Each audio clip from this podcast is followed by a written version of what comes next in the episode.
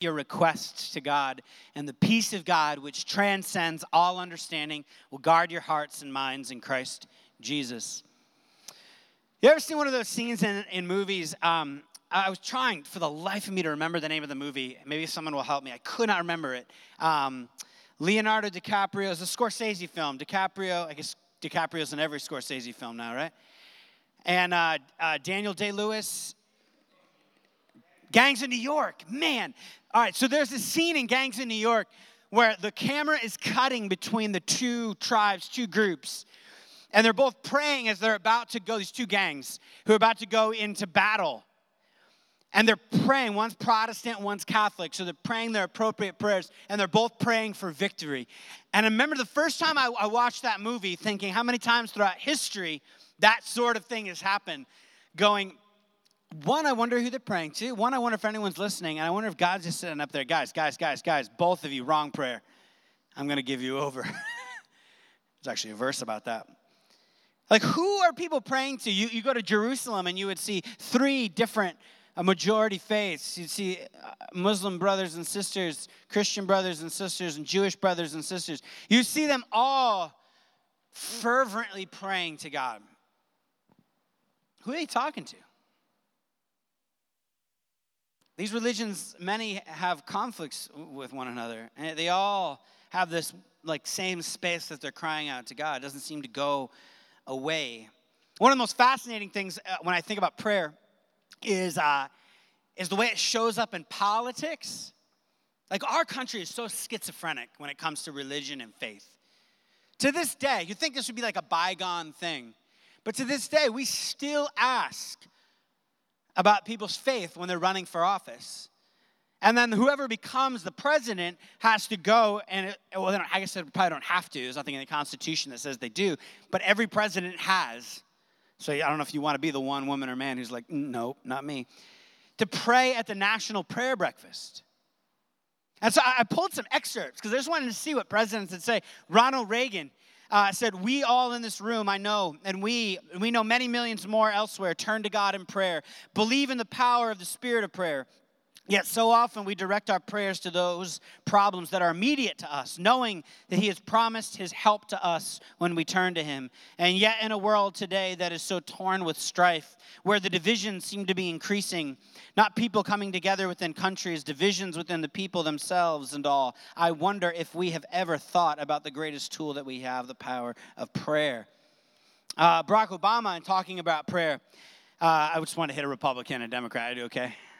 Went with Reagan and Obama. I feel all right. Don't worry, I'm not going to quote Trump. I don't think he's actually even done that. Mark read in a letter to Billy Graham. Um, sorry, Mark uh, um, Pryor, who is a, a uh, congressman, senator.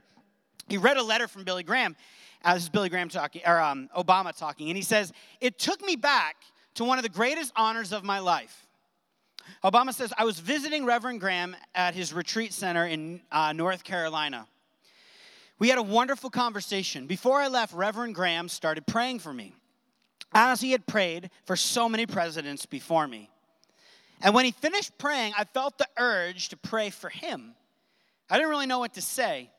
What do you pray for when it comes to a man who has prayed for so many? But like that verse in Romans says, the Holy Spirit interceded when I didn't quite know what to say. Obama says, and so I prayed briefly, but I prayed from the heart. I don't have the intellectual capacity or the lung capacity of some of my great preacher friends here to pray for a long time, but I prayed. And we ended with an embrace and a warm goodbye. And I thought about that moment all the way down the mountain. And I've thought about it many days since because I thought about my own spiritual journey. Growing up in a household that wasn't religious, going through my own period of doubt and confusion, finding Jesus when I wasn't even looking for him so many years ago, possessing so many shortcomings that have been overcome by the grace of God. And the fact that I would be on a top of a mountain saying a prayer for Billy Graham, a man whose faith has changed the world and that has sustained him through triumphs and tragedies and movements and milestones, that simple fact humbled me to my core. I have fallen on my knees with great regularity since that moment, asking God for guidance. It goes on. Prayer is this universal and enduring reality through all of human experience. According to a Gallup poll, more Americans will pray this week than will exercise, drive a car, have sex, or go to work. It's a lot.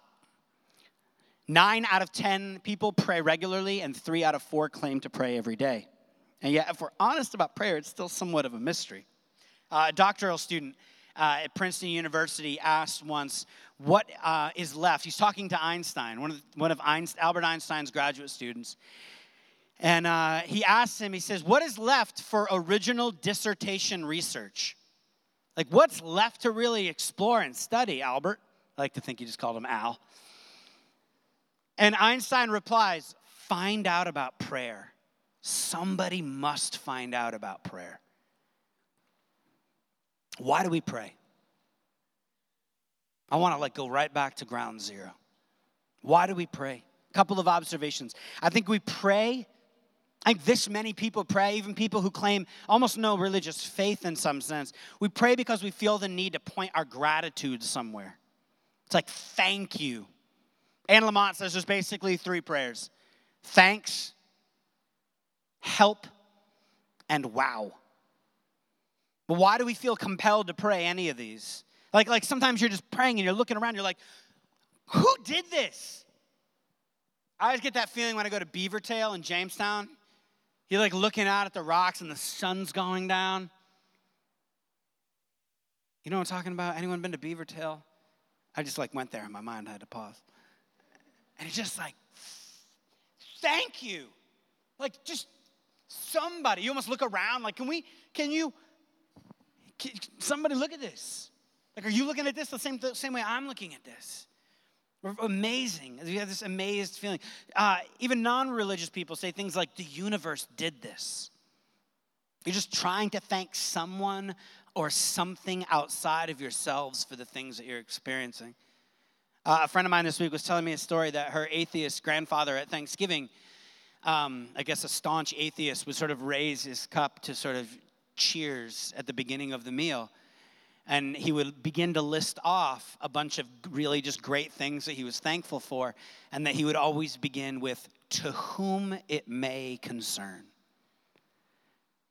Right? Like gathered around the family, but saying, like, hey, to whom it may concern. There's this sense of we have to point our gratitude somewhere. Two, I think we pray because we're angry.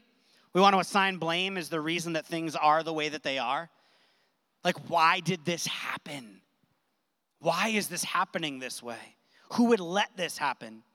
This is when um, very atheistic explanations don't work well, or they at least don't. I would say this: um, they don't flesh out very like well in real life, because it's not like anybody who has this like, what is wrong with the world? To be an atheist and to say that is, is a pretty tough pill to swallow. It's like you're on like you're in the universe, you're a fly that came out of nowhere. It's all to burn up and return to nothing. And death is just like part of the cycle. Just chill out. Like, why are you pointing your anger anywhere? Why is the world like? It's just because it's like this, man. Look at nature. It's violent. Get into it. I'm dead serious. Like, if you follow the logical conclusion out, what, why just, whose fault? You yell. You yell. There seems to be a way that is meant to be. Like there's a way that things are supposed to be, and this isn't it. That's why whenever at, at, church we talk about this feels like a very antiquated phrase, but it's very biblical, so we talk about it all the time. Is the kingdom of God. This is what Jesus spent almost all his like all his time talking about. He talks about the kingdom of God more than any other subject. Begins his ministry with repent, for the kingdom of God is at hand. He's saying like the way, again the way of heaven the way things are supposed to be, the dome where God is king, where everything's in its right place. Week after week, we bring this into liturgy and songs and the sermon. Why? Because literally that's what we're doing, demonstrating and announcing the good news that Jesus is king. We are saved by grace through faith, and he is making all things new, and we get to join him in that amazing adventure. That's the story that we're a part of. That's the gospel in its kind of fullness. I say that, and that there's something that we're all kind of longing for. We want to see things put back together. There's a primal longing that is the kingdom of God. In fact, many point out that the, the resurgency and very vocal justice work happening in a new generation is a lot of people who want the kingdom without the king. They want to see things put back together, but not in the way that God says it needs to be put back together. But that, my friends, is a different sermon. We pray because we're angry and things aren't the way they're supposed to be. We often try to use prayer as an attempt even to assign blame. How could you? How could this happen? We point it. Lastly, I think it has a lot to do with help. We pray because we need help. We're vulnerable people. Even if it's like a Hail Mary. Anyone just throwing up a Hail Mary prayer? Anyone in this room, right? Uh, you don't have to raise your hand. You may feel awkward in church, but like, yeah, I'm not really a follower of Jesus. Not sure what to make of all this, but I've definitely thrown those Hail Mary. That's a football uh, term, by the way. Anyone know it? Anyone not? I would love to know this. Quick poll, for real. How many of you do not know what a Hail Mary is? No shame. Like, literally don't know. Awesome. Hail Mary. There's no time on the clock to make any kind of play. Everybody on the field goes all the way down to the other touchdown, as far away as it is, and the quarterback just lobs the ball in the air, and maybe his team will catch it and win the game. You Google best Hail Mary moments when you get home, you'll have some nice, nice watching. Anyway, I stood up for that part. Usually, I like stand up when I really start talking about Jesus. I, I stood up for the Hail Mary part. I think that says something about me. I'm gonna go back down. We just like help, somebody help. It's like just throwing the ball in the air and closing your eyes. Maybe if God is up there, maybe He'll do something this time. Help. It's the primal cry that rises up from the human heart. We pray it because we're vulnerable. If you're there, if anybody's up there. So, all of this is not surprising. Um, or sorry, it's not surprising that living in our world, in our modern world, that scientists have taken up Einstein's call and tried to find out about prayer. There's actually a, a field of study of this called neurotheology, which basically tries to map and understand what's happening in the brain when people pray. This isn't just like a Christian thing. Like people trying to make sense of this. There's been a study uh, where they got Pentecostals to speak in tongues and they did brain scans to see what was happening. So they're like speaking in tongues they're like wired up. They go to church and they're like, I just imagine someone in the back while everyone's speaking in tongues. And they're like, hmm, interesting. Like they're scanning what's going on. Or Buddhist monks when they've meditated, like what's happening in their mind when they're meditating. Or evangelicals when they're praying for help and asking for God for comfort.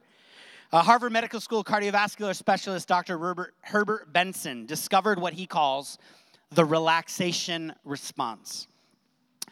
He says it's released when people enter into a state of prayer. It's a physical, psychological state that shifts people out of their fight or flight or freeze state into a place of rest and ease. Our default is fight or flight, and so the pressure shifts our mind and touches our physiology that makes our bodies interact in a different way. Active prayer has actually shown to increase helpful neurotransmitters, which release dopamine, which bring us to a state of relaxation, focus, motivation, and general well being. Interesting.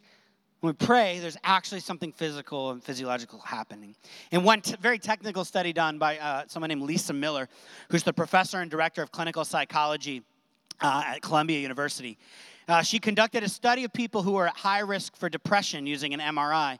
And she found that those who prayed regularly tended to have a thicker cerebral cortex, which has been associated with less depression and anxiety. Another study showed that urban children with asthma cope better when they pray. Prayers are also correlated to less heart attacks and quicker recovery from heart surgery. Interesting. So, scientists are saying something's happening in our brain.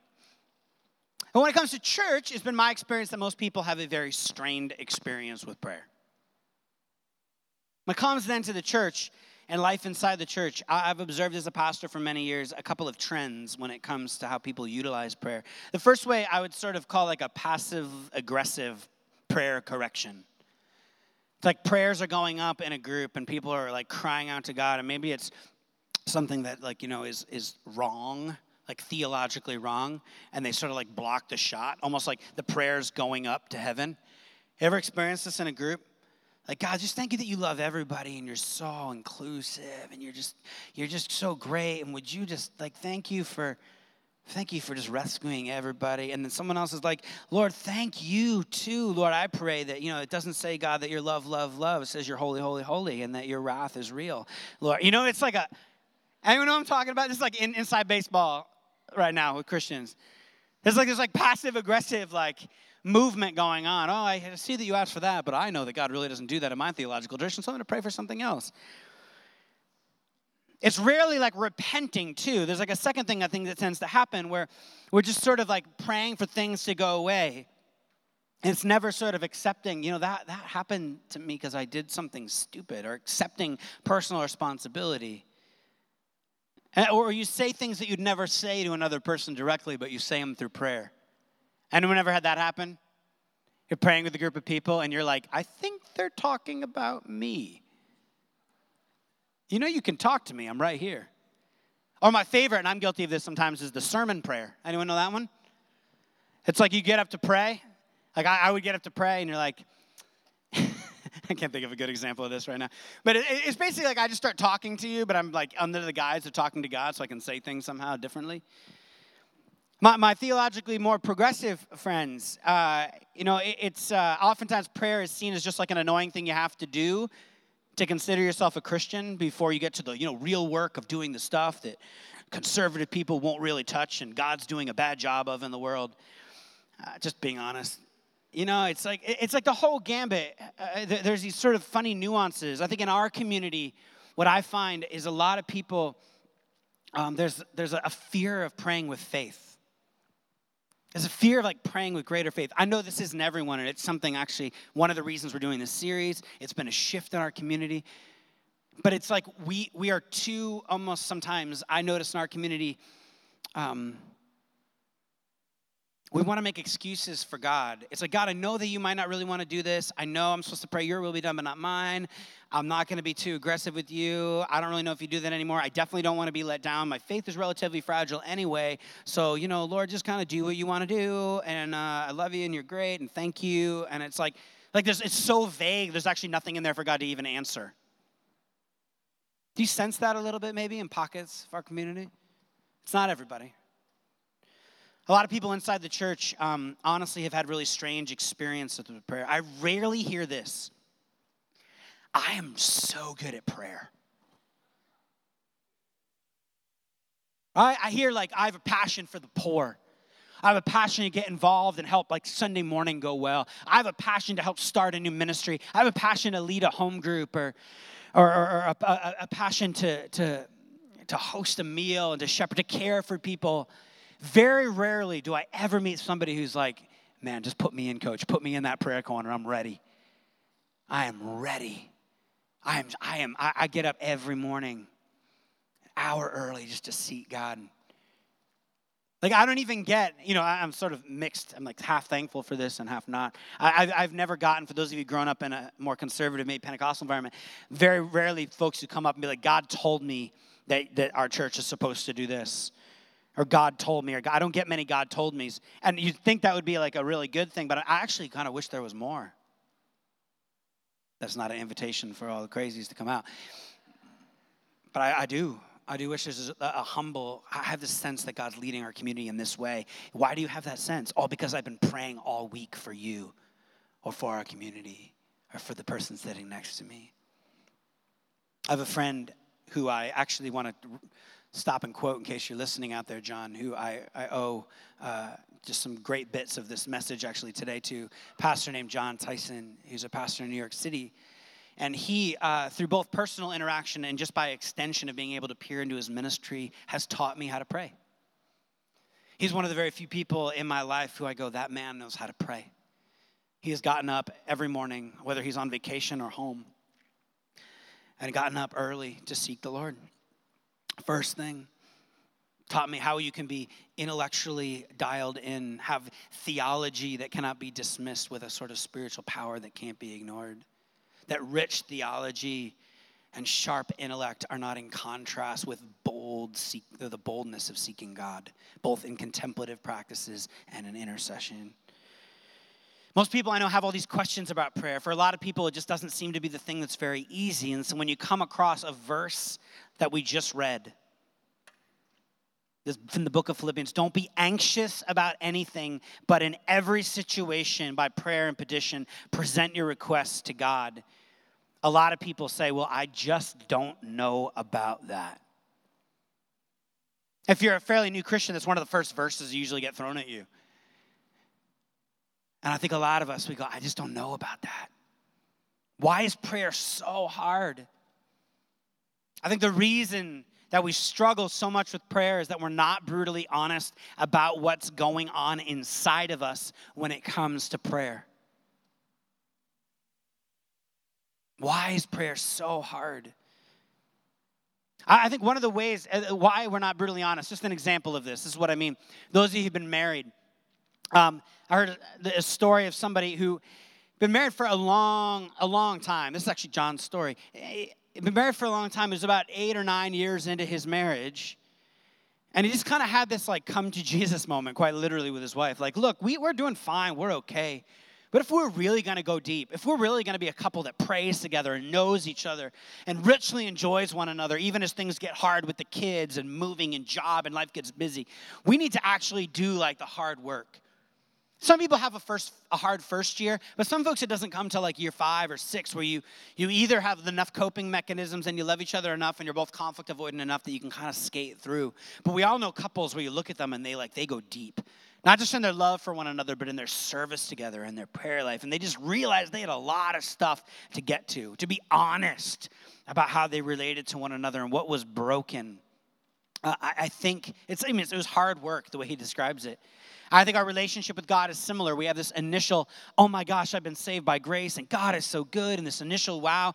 And we either try to keep that treadmill going by saying things like, the best is yet to come all the time, like it's just to be great and it's all wow and it's all celebration, it's all good and don't really talk about anything too too intense and let's just skate through and if I'm of a certain place in life then I can just kind of keep going at that tick.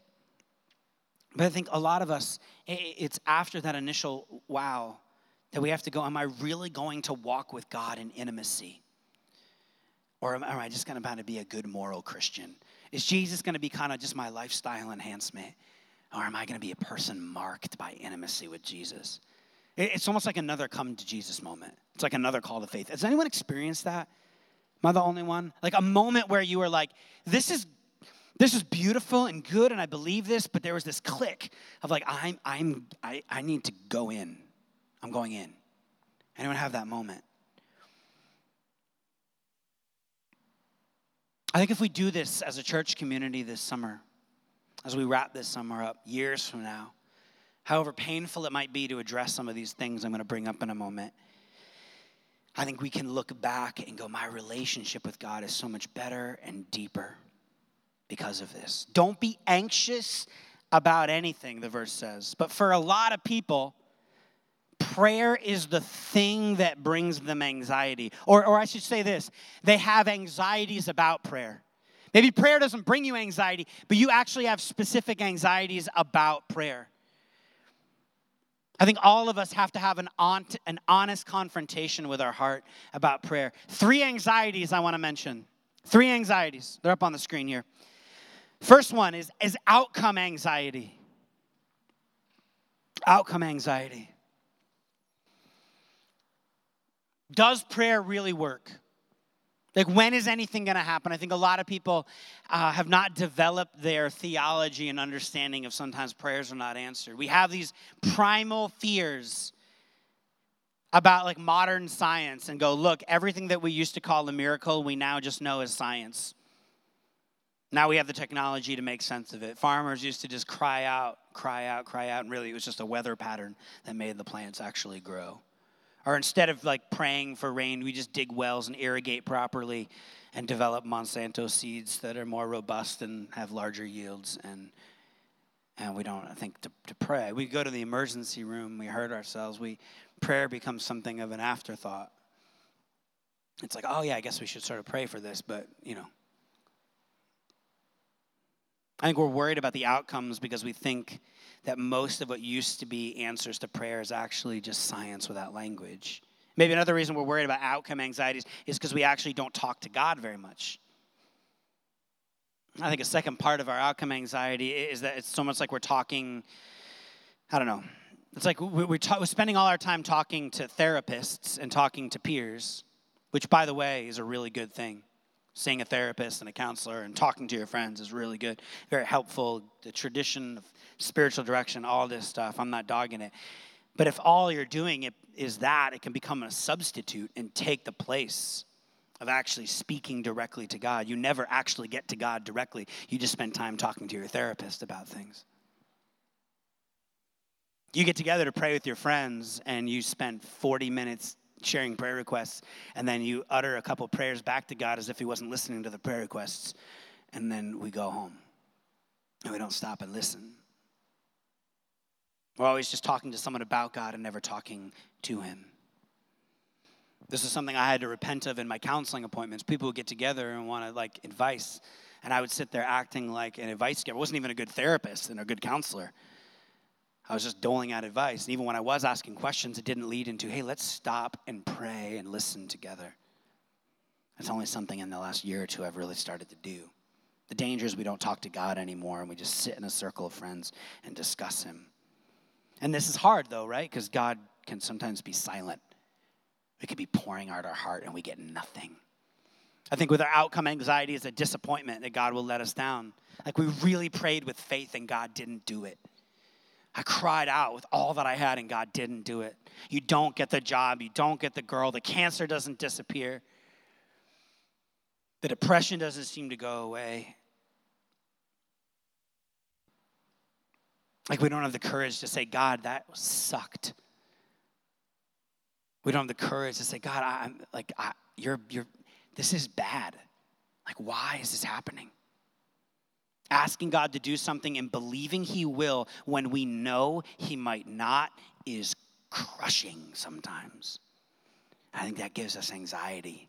We have outcome, anxiety about the outcomes.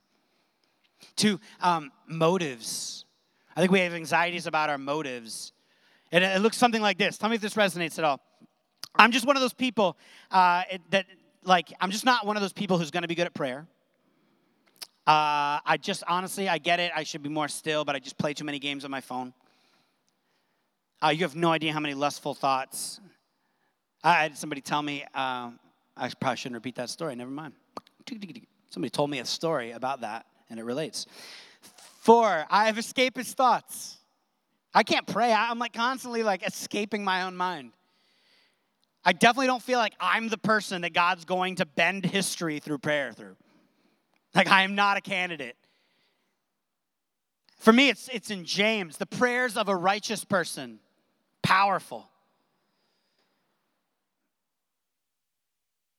I, I, I struggle with that because I go, I am not righteous. Some of my Reformed brothers and sisters, God bless you, try to go, well, no, no, no. What he's saying is Jesus, and he's the righteousness you need, so it doesn't matter. That's not what that verse is saying. I get it. And Jesus doesn't part his righteousness generally, but James is talking about no, no, no, no. no. When you're dialed in, you're being more faithful. When there's less sin in your life, there's something about your access and intimacy with the Father. It's just real. It isn't a merit or earning thing, but it is an access thing. I have anxiety about that as a pastor all the time, just to be honest with you well, my motives, my motives are jacked up. I try and pray and I can't concentrate. Maybe for some of you, I haven't thought. I, I, I, haven't thought well about whatever it is. I find the Bible confusing and boring, and I go to church sometimes, but I'm just not a candidate. So it's cool you're talking about prayer, but if you're going to talk about getting all like excited in prayer, or like praying all the time, or anything that isn't outside of like quasi meditation and something I couldn't just do at yoga, I'm out. I'm not the kind of person who could do this. Let me say this: I get it. But can I tell you what's on the other side? One of the greatest joys of pastoring this church has seen disenfranchised evangelicals or burned out Christians or folks that have wanted nothing to do with the way of Jesus all of a sudden awaken to the power and movement of the Spirit. It has been one of my great joys to see that happen and see the life and intimacy that gets unlocked. So, recap. First, the first one is stuff that God does. I have anxiety about the stuff that God does. Two, it's anxiety about who we are. And then three, I think we have like a God anxiety. Like we don't believe in the God that we're praying to. You still with me? This is going to be a long talk, so stay with me. We don't believe in the God that we're actually praying to. How can I pray to a God that lets these things happen in the world? Or, or, maybe it's something like, ever seen the movie Her? Amazing, Joaquin Phoenix, Scarlett Johansson. It's just it's to be hard to explain the subplot, but basically it's the lead character falls in love with his like iOS. Like he falls in love with his computer. And if you don't think that's plausible, you should pick up a recent article in the New Yorker talking about joy of sex robots and my relationship with a robot. It's, it's coming, people. And so he's talking about this relationship, and as he's interacting with this with this iOS, who like gets to know him and learn him and all the right things to say. And obviously, you fall in love with something like that because it's like falling in love with yourself. And then he has this moment of breakthrough. Joaquin Phoenix's character, as he's talking to the Scarlett Johansson voice, um, and he he asks her, it. He goes, "How many he realizes this is an operating system and goes, How many people are you talking to right now? And she says, Currently 613. And he just goes like, I thought I was special. Like he breaks down and the movie kind of turns on this note. I think it's how a lot of people view their relationship with God. It's like how, how like how are my concerns worth anything? Like, really? Like, you're talking to all these other people, or maybe you're this impartial force, or you, I believe you're there and you're loving, and I've experienced that, but there's no power, or intimacy, or somehow spirituality talks to me. I, I can't, this, I don't, I have visions of God that aren't real. Your image of God, more than anything else, will determine the degree of honesty in your prayers. Will you trust me on that for a quick moment? Your vision of God and what God is like has a direct correlating relationship with how honest you will be in your prayers. John Frame says this, the quote's on the screen. To some, God is a benevolent grandfather figure or grandmother whose love excludes any kind of punishment or discipline. To some, God is a blessing dispenser, one who gives people everything they want as long as they pray with enough faith. To others, God is a cosmic policeman who sits ready to pounce on anyone who makes some moral mistake. Then there are the gods of the amateur theologians, which, by the way, is the time we're living in. The ones who say, Yes, I believe in God, and immediately follow that with, Well, my God is like this, or my God would never do that. But how do they know? And why should any of us regard them as experts? So often I have conversations with people who want to press into the things of God. And as soon as God like says something in his word, or I confront with an idea that doesn't jive with their worldview, they go, Well, my God couldn't be like that. And we all know the old adage, right? If you have a God who agrees with everything you say, you are not worshiping a true God. You're worshiping a version of yourself. Who do you think you're praying to? Like, literally, right now, in the core of your being, what do you really think God is like? Do you think you can trust Him?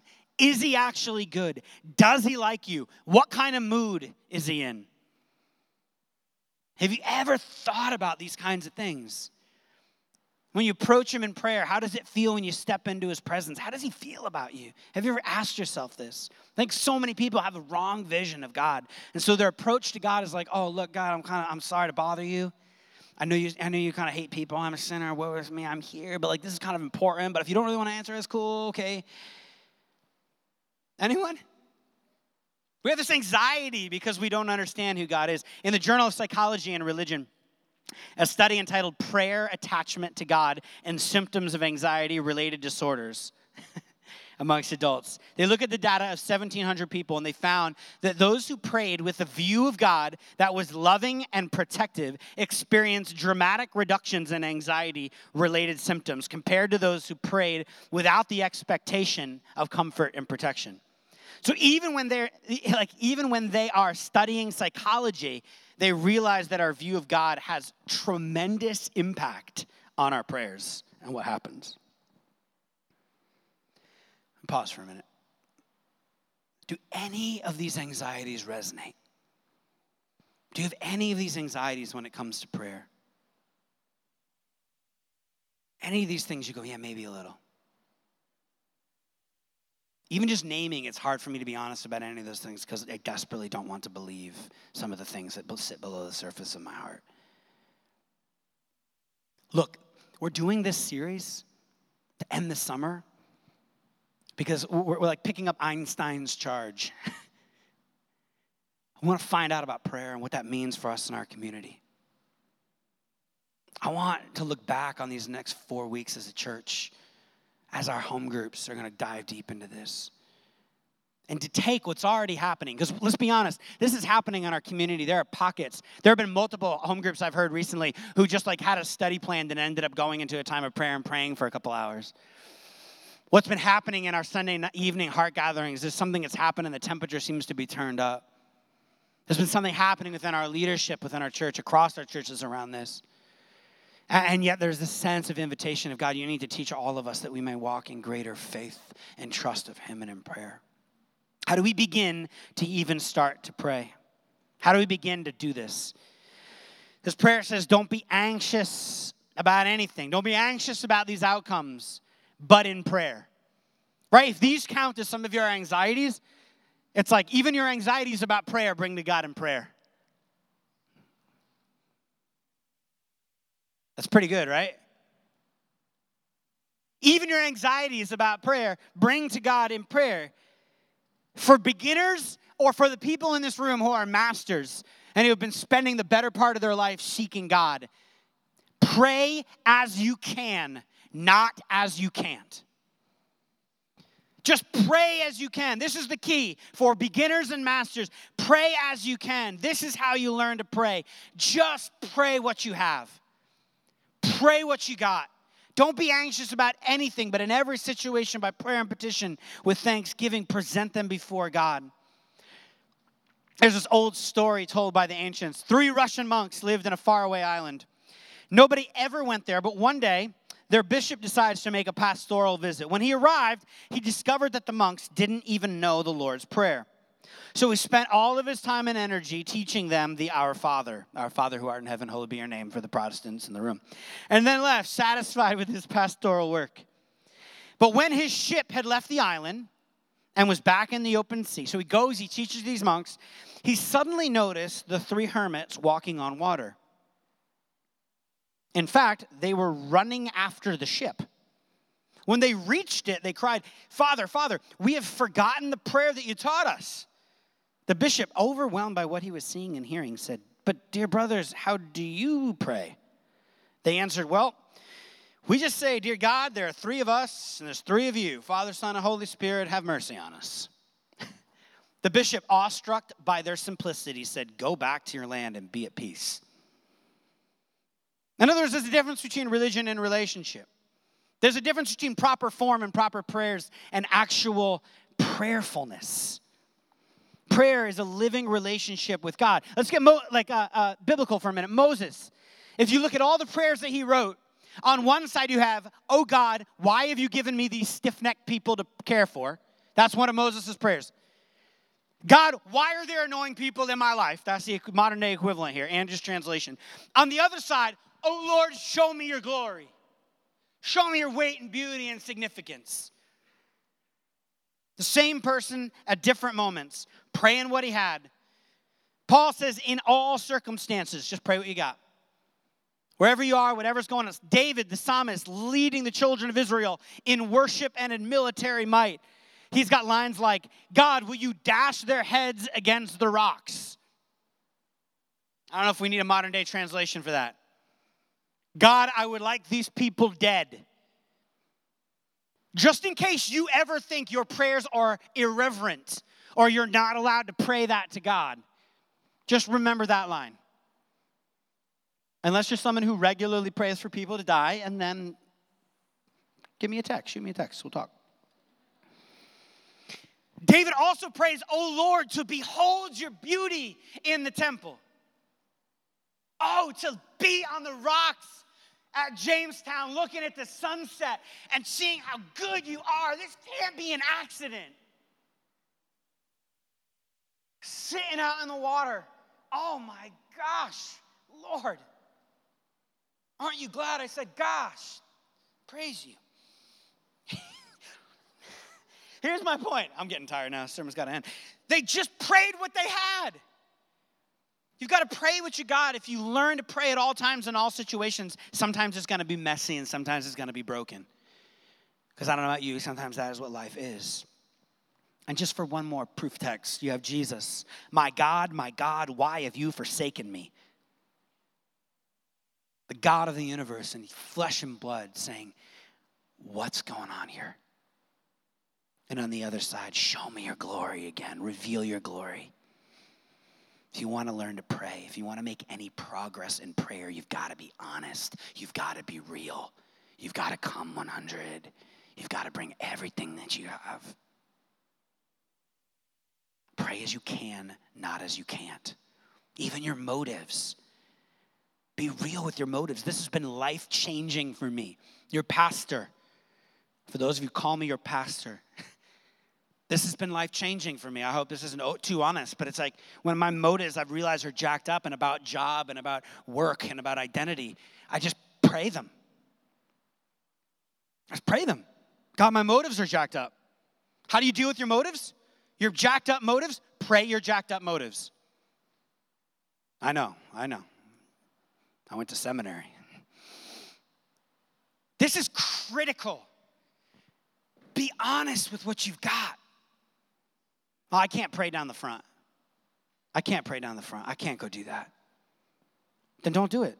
Pray as you can, not as you can't. I can't get up an hour early to pray. Cool. Don't get up an hour early then because you can't do it. What can you do? I can't do intercessory prayer. I don't even raise my hands in worship. I don't even know what to do with that. I can't do that. Good, don't do it. What can you do? If I were to sit down with every single one of you over a cup of coffee and went, hey, how can you pray? I could take maybe a minute and just write out something in my journal, like a dear God, I don't know if you're there. Or, dear God, I know you're there. I know you love me, but I don't know what to pray. Dear God, I don't feel like I come. Can you do that? Can you give 30 seconds? Awesome. Do that. Just, just do that. Pray as you can. Do the two minute thing. We have to be honest about what's in us, not what ought to be in us. Years of my prayer life were plagued by that reality. I'm praying what should be there. It's the Pharisee, if you know the Bible, praying prayers like, Yes, holy is like, Holy are you, Lord, and thank you, Lord, that I am holy and I am not made like one of those Gentiles. God can't answer that. That's not real. What does Jesus applaud? The kinds of prayers. Who is it? It's the tax collector. It's the tax collector. It's the broken person. It's the prostitute.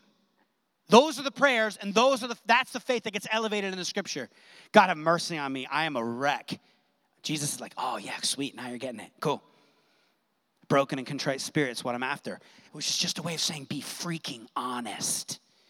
Be, be brutally and rigorously honest. Pray as you can, not as you can't. Pray what's in you and not what ought to be in you. Practice what you got. Consistency, not intensity. A lot of people are like going for the lottery when they pray. Right? A lot of people are like, not just like, Lord, won't you buy me a Mercedes Benz lottery? I mean, like, Lord, would you give me right now? Would you strike down me with the gift of healing? And would you, like, we're just going for all of it. I'm not saying that's all bad, but consistency over intensity. Right? That, that kind of interaction is the equivalent of doing something amazing for your spouse once a year. I guarantee your spouse would much rather daily faithfulness, love, words of encouragement, simple tasks of faithfulness versus like one trip to Aruba every year. You're laughing, but I some of you are like, no, I'll take Aruba. That's cool. You can be a jerk to me. Just get me to Aruba once a year.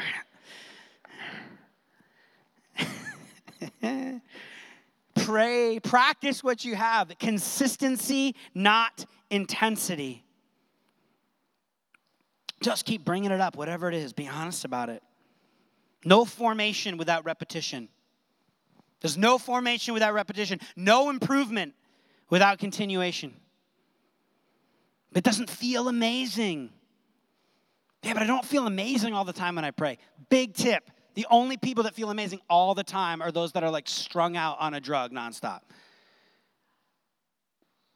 I, I forgive me if that's insensitive to say. I just like you don't feel amazing and you don't have that tip of ecstasy. Like it's not going to always feel amazing. Be honest. I, I don't know a time where I would ever say, oh, I didn't love my wife. I don't love my wife. It's just not always amazing. It's mostly amazing, honey. 99% of the time. It's just not, like, just be faithful. Be faithful. And you'll discover something way richer and you're just slipping into God's presence throughout the day.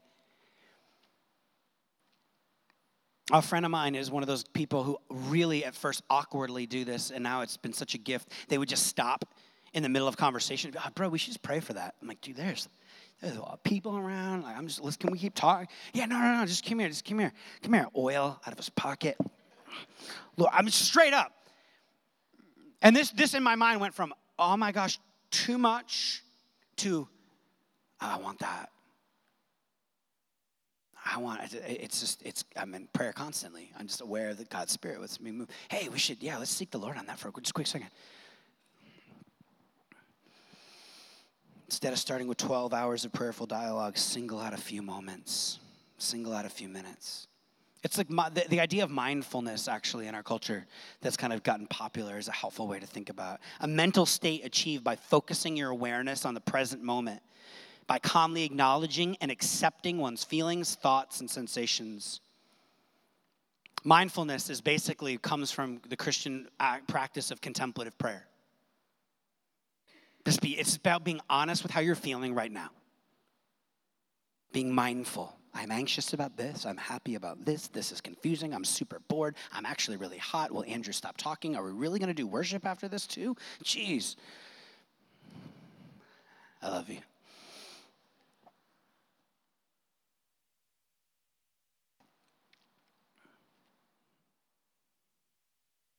Lastly, pray where you are. Stop trying to escape your life thinking God's somewhere else. Every place can be an altar to God. Every place. Wesley, Charles, John and Charles Wesley, spiritual greats, if you don't know who they are.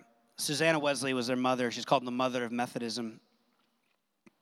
She married a pastor and a minister she couldn't get along with uh, at all. They disagreed on everything from money to politics. 19 children, nine of them died in infancy. She buried nine of her children when they were small. Her husband often left her to raise the children alone for long periods of time. One of their children was crippled, and another couldn't walk until he was nearly killed. He couldn't talk. One of them couldn't talk until they were nearly six years old. Uh, she herself was desperately sick most of her life. There's often no food for money, plagued with death, uh, debt. Her husband was once thrown into a debtor's prison because the debt was so high which doubled their problems. Um, twice their homes were burned to the ground. Famous story once about John Wesley being rescued, almost near death experience. Uh, they lost everything they owned on two occasions, and it was even assumed that church members did it because they hated their husband's preaching. So much that someone slit their cow's udders so they couldn't have any milk. Someone killed their dog and burned their flax field when she was young. Interesting. Good life.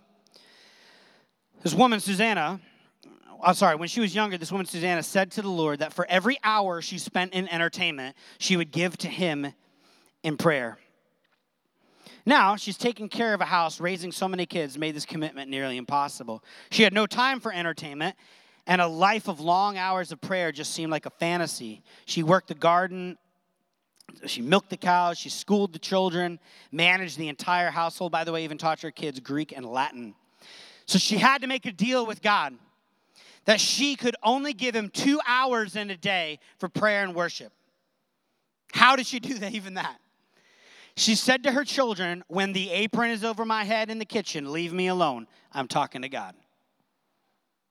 When the apron is on, leave me alone. What a vision. In the middle of a house where children are dying in infancy, she just says, This will be a holy place.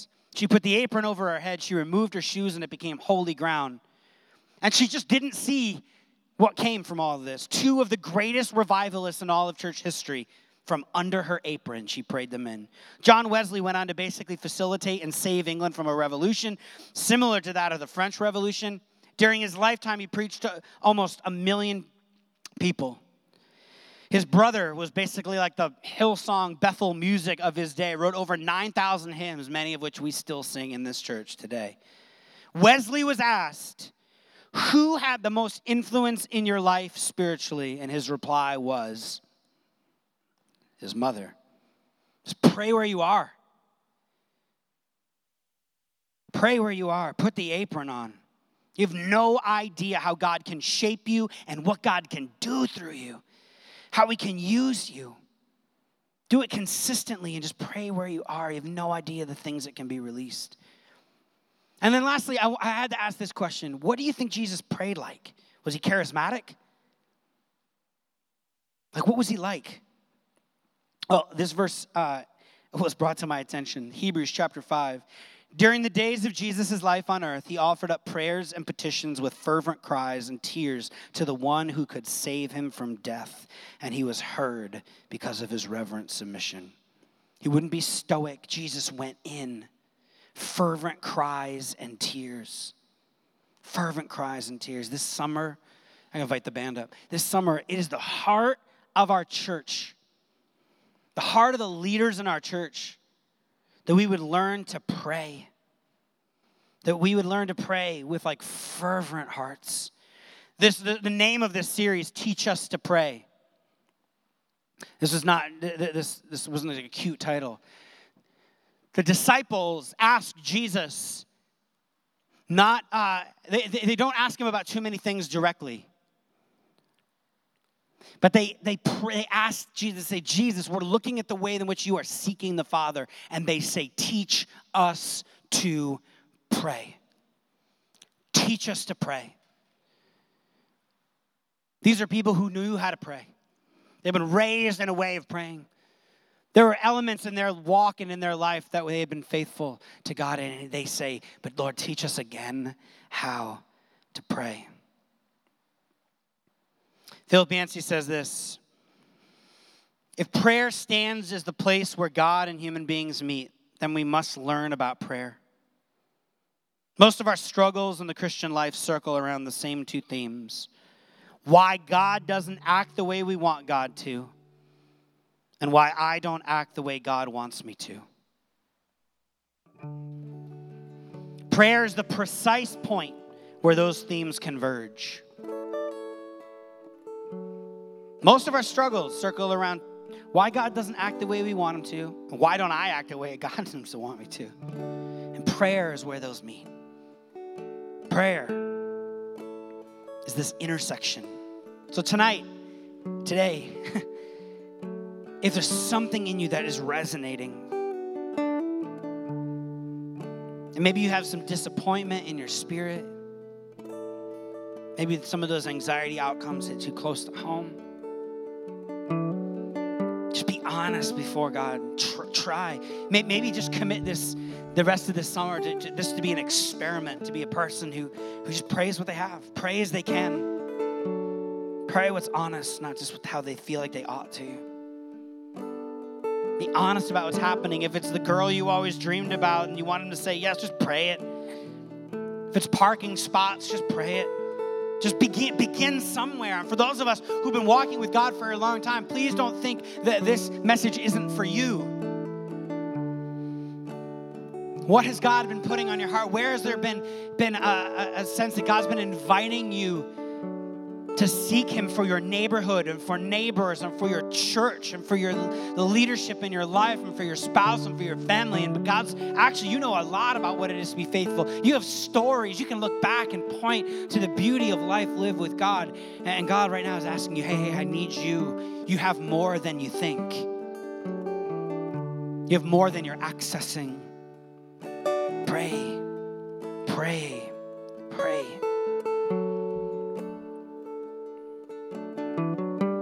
So, wherever you are, whatever you're facing, invitations to honesty today. It might not all make sense, but I, I, I believe God's releasing something in our church. And God's going to give us the courage to step into something new in a new space.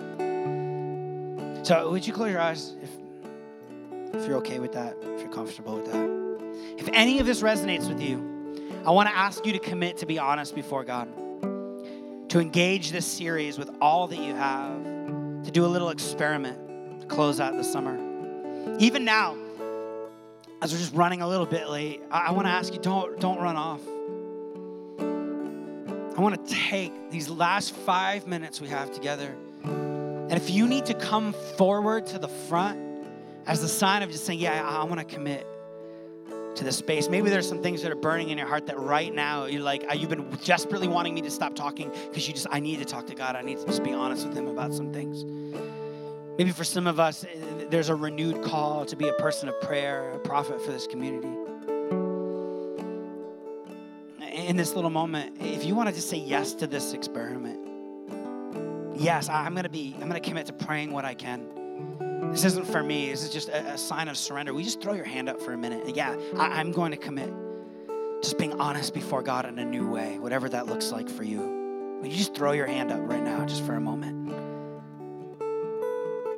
To say, Yes, yes, God, I'm going to be honest with you in a new way this season. All right, you can put your hands down. We're going to, um, we're going to pray and sing this really simple song. I love it because it's just this repetitive prayer. My heart is an open space for you to come and to have your way. Pull me in closer, draw me near. Say whatever you want to say, do whatever you want to do. Draw me in closer, close to your heart. I think from the from the skeptic to the saint here today, that is a bold and powerful prayer to pray. If you want to pray it from your seat, great. If you want to come forward, like last week, we just want to keep like filling this space up front. There's something about when we move and physically get up. Maybe you want to come and take communion. You want to come and maybe just be prayed for by someone. I would love just to see the, the, those hands that went up. Maybe, maybe this is a moment to come forward and just, for no other reason other than to just engage your full body in prayer as we close our time together and as we seek Him together as a church.